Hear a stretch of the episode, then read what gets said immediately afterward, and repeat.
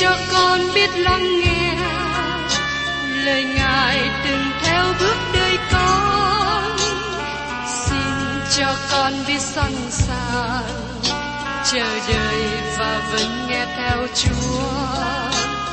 Xin cho con biết sẵn sàng thực hành lời chúa đã truyền ban Hân hoan chào mừng quý vị đến nghe chương trình Tìm hiểu Thánh Kinh. Đây là một chương trình học kinh thánh liên tục và hệ thống trong thời gian 5 năm. Chúng ta sẽ lần lượt khảo sát từ sáng thế ký cho đến khải huyền. Mục sư tiến sĩ McGee là người được Chúa dùng để sáng lập và thực hiện chương trình này. Ông tin rằng lời của Đức Chúa Trời có khả năng đáp ứng mọi nhu cầu cho tất cả mọi người trên thế giới, không phân biệt chủng tộc, văn hóa, trình độ tuổi tác hay phái tính. Ước mong quý vị theo dõi liên tục và giới thiệu cho thân nhân bạn hữu cùng đón nghe. Kính chào quý vị. Trong chương trình tìm hiểu Thánh Kinh hôm nay, chúng ta tiếp tục trong sách tiên tri Mi-chê. Mi-chê có ba sứ điệp để giảng cho dân chúng. Sứ điệp thứ nhất của Mi-chê trực tiếp chống lại Samari và sứ điệp này cũng đến Jerusalem nữa. Giờ đây, chúng ta đến lời công bố mạnh mẽ nhất của Mi-chê và nó cũng dài nhất. Nó đi suốt phần còn lại của đoạn 1 này, từ câu 6 đến câu 16. Nó giống như một bức hình thâu nhỏ về sự quỷ diệt lớn xảy ra trong những ngày sau cùng. Chúng ta sẽ tiếp tục trở lại tìm hiểu về đề tài về sự phán xét trong những ngày sau cùng khi đến đoạn thứ tư. Nhưng trong đoạn thứ nhất này, Miche đề cập đến sự phán xét địa phương liên hệ đến việc quân Assyri đến và quỷ diệt thành Samari. Nơi đây từng là một thành phố đẹp đẽ, một thành phố lớn có nhiều ảnh hưởng. Samari cũng là thành phố lớn có nhiều lời hứa, nhưng ngày nay nó nằm trong đống bụi đất quan tàn. Kính mời quý vị cùng xem ở trong sách Mi-chê đoạn 1 câu 6. Vậy nên ta sẽ khiến Samari như một đống đổ nát ngoài đồng, như chỗ trồng nho, và sẽ làm cho những đá của nó lăn xuống trũng và những nền ra trần trụi. Lời tiên tri nói rằng, vậy nên ta sẽ khiến Samari nên như một đống đổ nát ngoài đồng, như chỗ trồng nho. Đó là những gì hiện có ngày nay. Tôi đã thấy một vườn nho được trồng bởi người Ả Rập ngay tại khu vực quan tàn của Samari. Các bạn cũng có thể thấy nhiều nơi khác các loại cây ăn trái được trồng tại đó. Và sẽ làm cho những đá của nó lăn xuống trũng và những nền ra trần trụi. Tôi đã đứng trên một nơi rất cao của Samari và tôi nhìn xuống những bậc thấp phía dưới. Các bạn có biết những gì ở dưới đó không? Có nhiều cột trụ, tảng đá mà trước đây nó được đục đẽo và được dùng trong việc xây cất. Các trụ và đá này được lăn xuống thung lũng. Tôi không nghĩ có lời tiên tri nào được ứng nghiệm chính xác hơn như thế. Tôi cũng nhìn thấy nền của thành phố được xây dựng từ thời của Ahab và hoàng hậu Jezabel và sau này nền thành phố được xây dựng bởi La Mã. Đức Chúa Trời phơi bày những nơi này ra, mà nó vẫn còn đó đến ngày nay để các bạn nhìn xem. Các nền này chứng tỏ cho thấy thành phố lớn lao tại đó, nhưng nó không được dùng nữa. Tiếp đến ở trong mi chê đoạn 1 câu 7. Hết thải tượng chạm nó đã bị đập bể, hết thải của hối lộ nó đã đốt trong lửa. Ta sẽ làm cho hết thải thần tượng nó nên quan du, vì những đồ mà nó đã dồn chứa bởi tiền công của ngày điếm đỉ, thì nó sẽ dùng những đồ ấy làm tiền công cho đứa điếm đỉ. Hết thải những tượng chạm nó sẽ bị đập bể. Khi tôi đến Samari, tôi hỏi một người hướng dẫn du lịch, có một hình tượng nào còn sót ở đây không? Có một nhà khảo cổ nào tìm thấy hình tượng nào không? Anh ta trả lời. Không có một bằng chứng nào về việc thờ hình tượng, dầu rằng chúng ta biết đây là nơi thờ hình tượng trước đây. Tôi xin nhắc lại cho các bạn rằng, những nơi cao được đề cập trong sách này đó là nơi thờ hình tượng, và tại nơi đó biết bao nhiêu việc hèn hạ nhất xảy ra.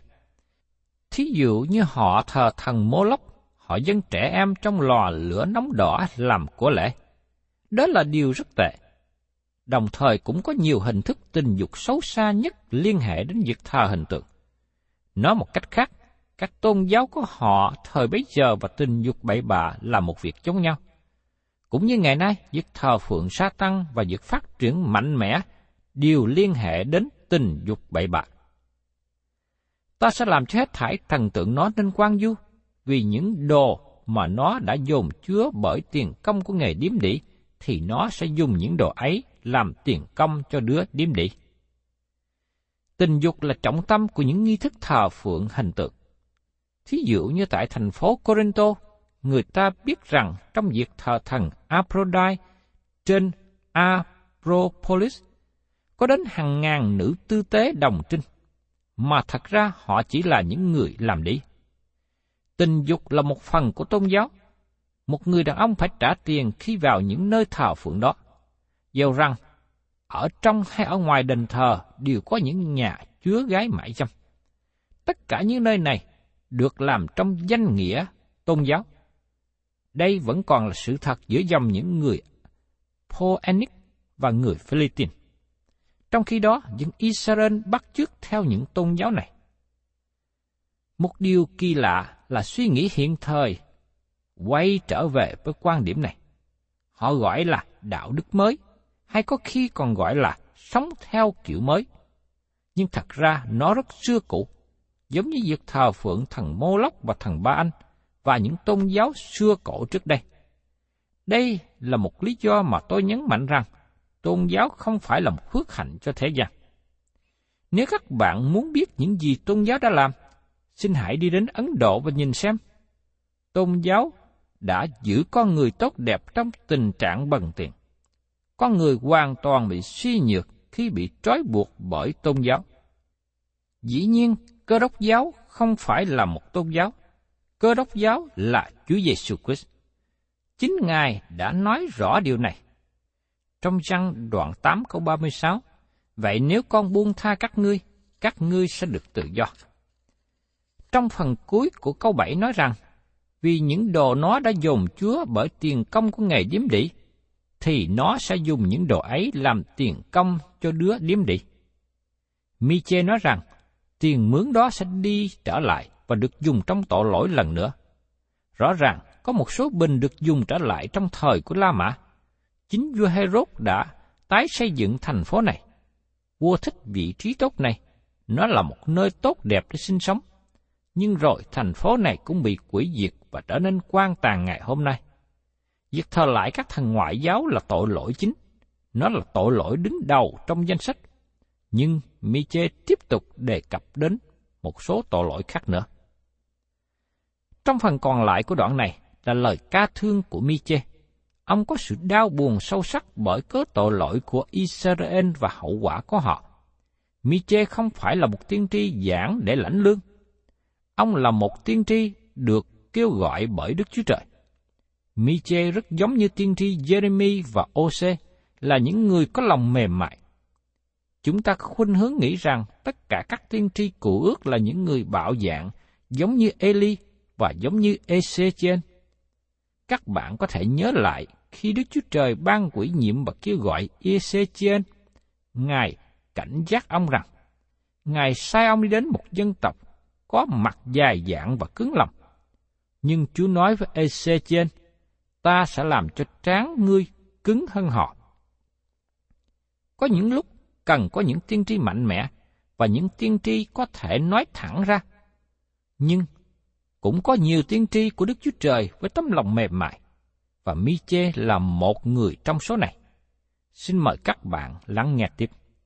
Trong mi chê đoạn 1 câu 8 Vậy nên ta sẽ khóc lóc và thở than, cởi áo và đi trần truồng. Ta sẽ kêu gào như chó rừng và rên xiết như chim đà. Miche đã cởi áo và đi trần. Khi một người nam cởi áo ngoài, có nghĩa rằng người ấy ở trong sự đau buồn và khốn khó rất nhiều. Tôi sẽ kêu gào như chó rừng và rên xiết như chim đà. Các bạn có bao giờ nghe tiếng kêu của chó sói hay là chim đà điểu ban đêm không? Các bạn nghe âm thanh của nó buồn và thiểu não.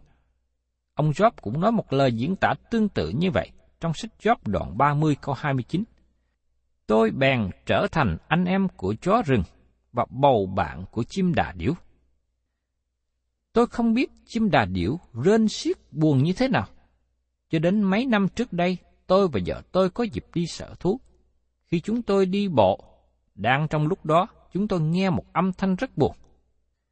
Lúc ban đầu, tôi nghĩ rằng âm thanh này đến từ một con thú nào đó bị sụp bẫy và đau đớn lắm. Chúng tôi tiếp tục bước đi và hỏi một người đang làm việc trong sở thú. Ông có biết âm thanh vừa nghe là gì không? Người ấy trả lời, nó là tiếng kêu của chim đà điểu. Khi nghe thế, tôi tưởng rằng người này giỡn chơi với tôi, cho nên chúng tôi tiếp tục đi tới và không cảm ơn ông đã cho biết tin tức này. Nhưng khi chúng tôi đến một đoạn ngắn nữa và thấy mấy con chim đà điểu đang đứng nhìn xung quanh, tôi không biết lý do nào mà nó phát ra một âm thanh buồn như vậy. Nó là âm thanh buồn mà tôi chưa hề nghe trước đây. Tiên tri Miche nói rằng, ông than buồn giống như chim đà điểu. Nói một cách khác, sứ điệp mà Miche giảng ra cho dân chúng đã ảnh hưởng đến chính ông, cũng như sứ điệp của tiên tri Jeremy giảng đã ảnh hưởng đến chính ông. Đây là một thí dụ nữa về mẫu người mà Đức Chúa Trời dùng để giảng sứ điệp đó. Tại sao? Bởi vì trước khi Đức Chúa Trời phán xét dân chúng, Ngài muốn họ biết Ngài cảm xúc như thế nào. Vì thế, Chúa cử một tiên tri than khóc là Jeremy, và tiếp theo Ngài cử một tiên tri than khóc là Miche. Khi dân chúng nghe sứ điệp của Miche, sau đó ông đau buồn và than khóc. Họ hiểu Đức Chúa Trời cảm xúc như thế nào với tội lỗi.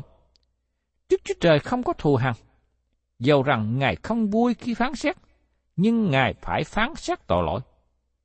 Nếu các bạn chịu khó để ý một chút, các bạn nhận biết rằng Đức Chúa Trời không cho phép tội ác hay sự sai phạm trong con cái của Đức Chúa Trời mà không phán xét tội lỗi. Ngài sẽ không là Đức Chúa Trời nếu như Ngài không thực hiện sự công chính với những tạo vật của Ngài. Khi tội ác xảy ra, khi tội lỗi đã vi phạm, Đức Chúa Trời sẽ thi hành sự phán xét. Cần có một thời gian để thực hiện sự phán xét, nhưng khi Ngài hành động, không ai có thể ngăn cản được Ngài. Và tiếp đến, trong mi chê đoạn 1 câu 9. Vì vết thương của chúng nó không thể chữa được, nó cũng lan ra đến Judah, kịp đến cửa dân ta, tức là đến Jerusalem. Vì vết thương của nó không thể chữa được. Đất nước này đã vượt qua làng ranh vô hình mà không thể nào quay trở lại. Trong khi tôi không nhận biết làng ranh đó ở chỗ nào, nhưng tôi biết nó hiện hữu. Và khi một người hay một quốc gia nào vượt qua làng ranh đó, không còn thể nào cải quá được không phải vì Đức Chúa Trời không có nhân từ và ân điển, nhưng khi một người hay một nước nào rơi sâu vào tội lỗi và lỗ tai họ trở nên điếc, không lắng nghe Đức Chúa Trời trong thời gian rất lâu, và trong tình trạng đó, không còn gì khác hơn là sự phán xét.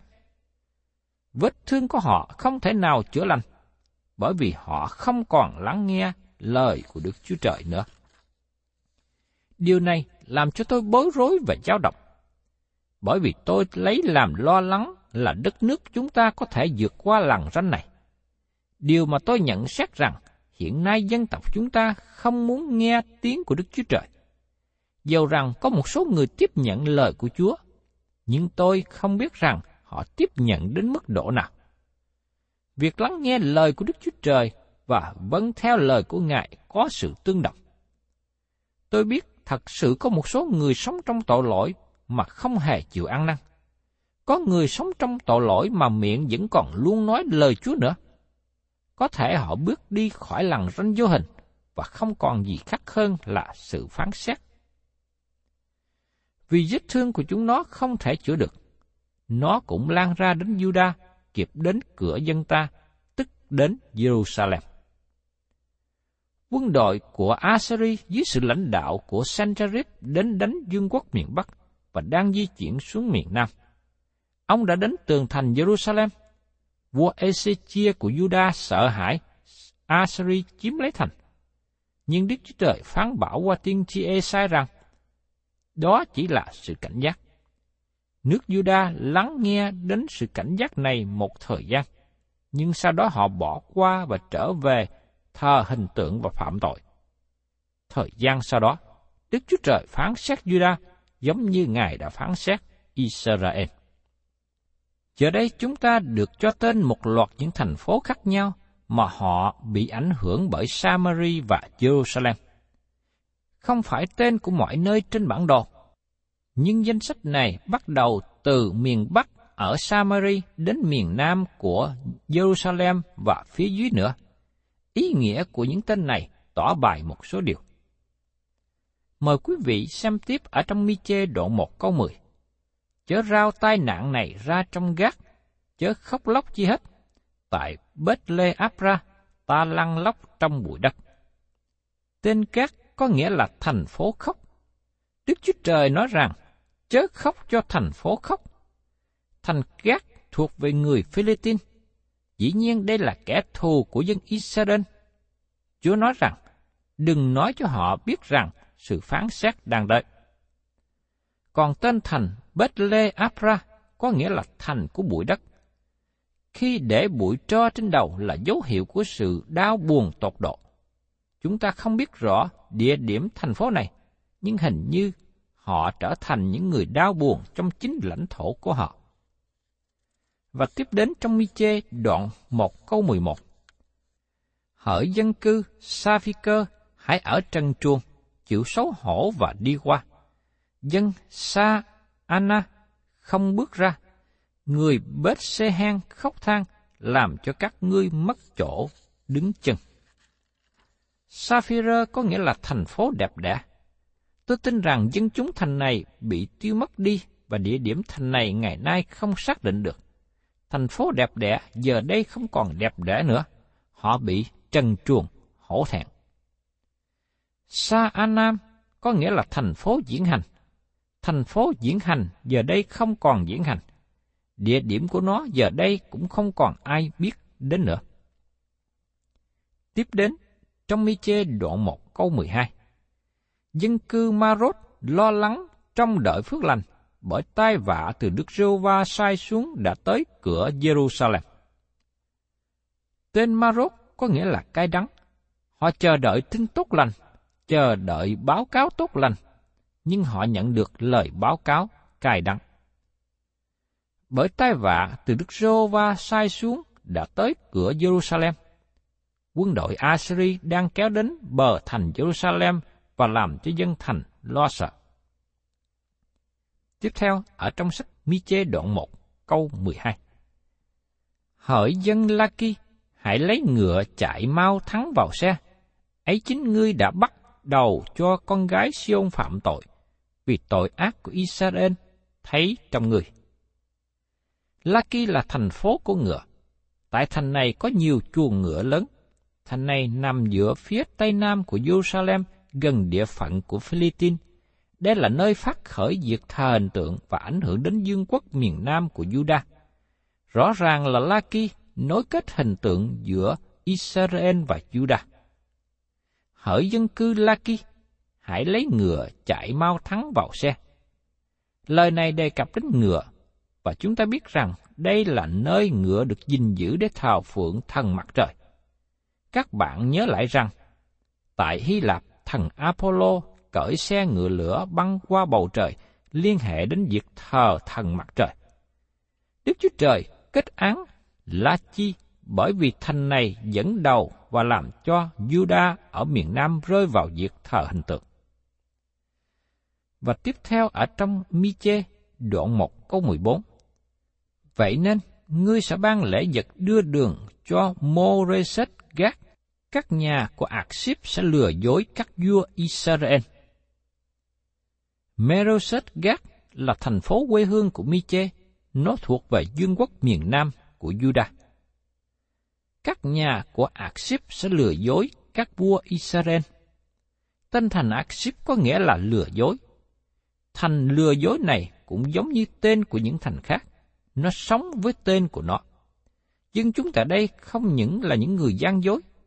Tên Akship trong tiếng Hebrew có nghĩa là dòng suối mùa đông hay lừa dối. Vào mùa đông, các dòng suối của Israel trở nên khô cạn. Thành Akship là thành phố lừa dối bởi vì họ hứa giúp đỡ cho dân quốc miền Bắc Israel, nhưng thật sự không ban sự giúp đỡ nào hết. Và trong mi chê đoạn 1 câu 15 nói tiếp, Hỡi dân cư của Marisa, ta sẽ đem một kẻ hưởng sản nghiệp ngươi đến cho ngươi, sự vinh hiển của Israel sẽ đến Adulam. Tại đây nói đến một sự giúp đỡ đến từ Israel, nhưng không phải ở trong lúc này. Nó chỉ là một lời nói bóng về vinh hiển của Israel là hậu tự đến từ dòng vua David. Và Chúa Giêsu là đấng thích ứng với lời diễn đạt này. Một trong những tên của Ngài là thành tín. Ngài là đấng thành tín và chân thật. Ngài sẽ đến giải cứu họ và chắc chắn rằng không đến để giải cứu thành lừa dối. Do vậy, trong thời của Mi-chê, dân Israel bị lừa dối lớn khi quân Assyri đến đánh chiếm lấy xứ của họ. Và Miche nói tiếp ở trong đoạn 1 câu 16. Ngươi khá làm xoái đầu, cạo tóc, vì cớ con cái ưa thích của ngươi. Phải, hãy làm cho ngươi xoái như chim ưng, vì chúng nó thải đều bị bắt làm phu tù khỏi ngươi. Khi quân Assyri xâm chiếm Israel lần thứ nhất, họ bắt nhiều thanh niên lưu đày và dân chúng được kêu gọi tỏ bài sự đau buồn vì cớ sự kiện này. Khi để đầu trọc hay cạo đầu là dấu hiệu của sự đau buồn. Dầu rằng trong luật pháp môi xe không cho họ cạo đầu, nhưng giờ đây tội lỗi đã đến trên dương quốc này. Nên họ bày tỏ biểu lộ sự đau buồn bằng phương cách cạo đầu. Tiên tri Esai là người đồng thời với Mi-chê cũng nói về phong tục này ở trong Esai đoạn 15 câu 2 kia chúng nó lên miếu các thần, đến đi hôn, trên các nơi cao mà khóc. Dân Moab than vãn vì Nebo và Medeba, mọi đầu đều sói, mọi râu đều cắt. Câu này diễn tả đến sự đau buồn và sâu xa và than khóc, bởi vì đây là sự phán xét của Đức Chúa Trời đến trên họ.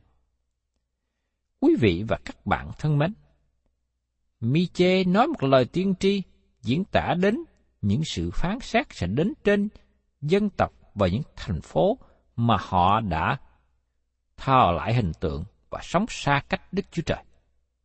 Khi tôi thấy đến điều này, tôi nhận xét biết rằng đây là một lời cảnh tỉnh mà Chúa muốn nhắc nhở cho chúng ta.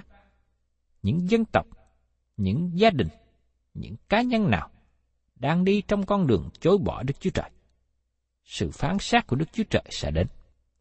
Vì thế, tôi mong ước và kêu gọi các bạn, khi nghe đến những lời cảnh tỉnh này từ nơi lời Chúa. Mong rằng các bạn ăn năn tội lỗi để quay trở về thờ phượng Đức Chúa Trời hằng sống chân thật.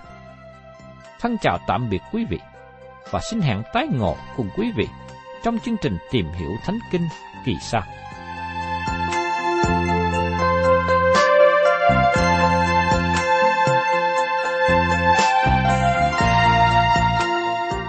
Cảm ơn quý vị đã đón nghe chương trình Tìm hiểu Thánh Kinh.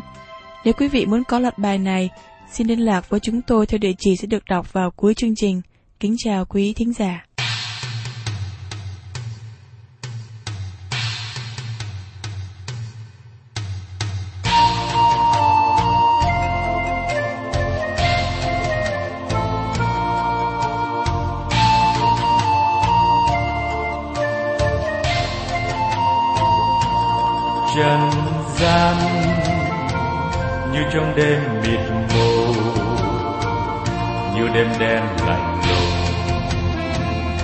Nhiều đêm rừng âm u. Tội lỗi như con sâu con chim, pha nước rẫy khô cằn. Cây lúa chẳng mọc lên ê, hê hỡi những ai vai vác nặng nề, hãy mau mau cùng nhau trở về trao gánh nặng cho Giêsu ô ấy ôi hạnh phúc khúc hát vui thay chim tung cánh bay vút trên mây, lời người ca Giêsu mùa mưa, sông nước chảy tràn bờ, cơn gió lay sầu biết đường vào nơi đâu. Người con vương an trong Giêsu dẫu mưa xa gió nổi, không lại truyền lòng tôi. Ê hê ơi, những ai vai vác nặng nề, hãy mau mau cùng nhau trở về trao gánh nặng cho Giêsu ô ấy ôi, hạnh phúc khúc hát vui thay, chim tung cánh bay vút trên mây, lời người ca Giêsu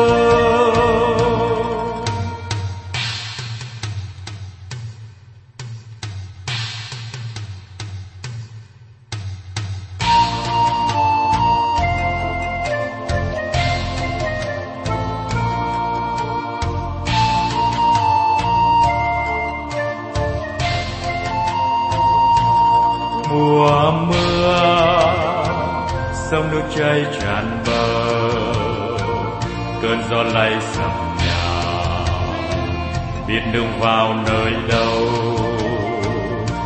Người khôn, vương an trong Giêsu dẫu mưa xa gió nổi, không lại truyền lòng tôi. Ê hê hỡi những ai vai vác nặng nề hãy mau mau cùng nhau trở về. Trao gánh nặng cho Giêsu Ôi, ôi hạnh phúc khúc hát vui thay. Chim tung cánh bay vút trên mây. Lời người ca Giêsu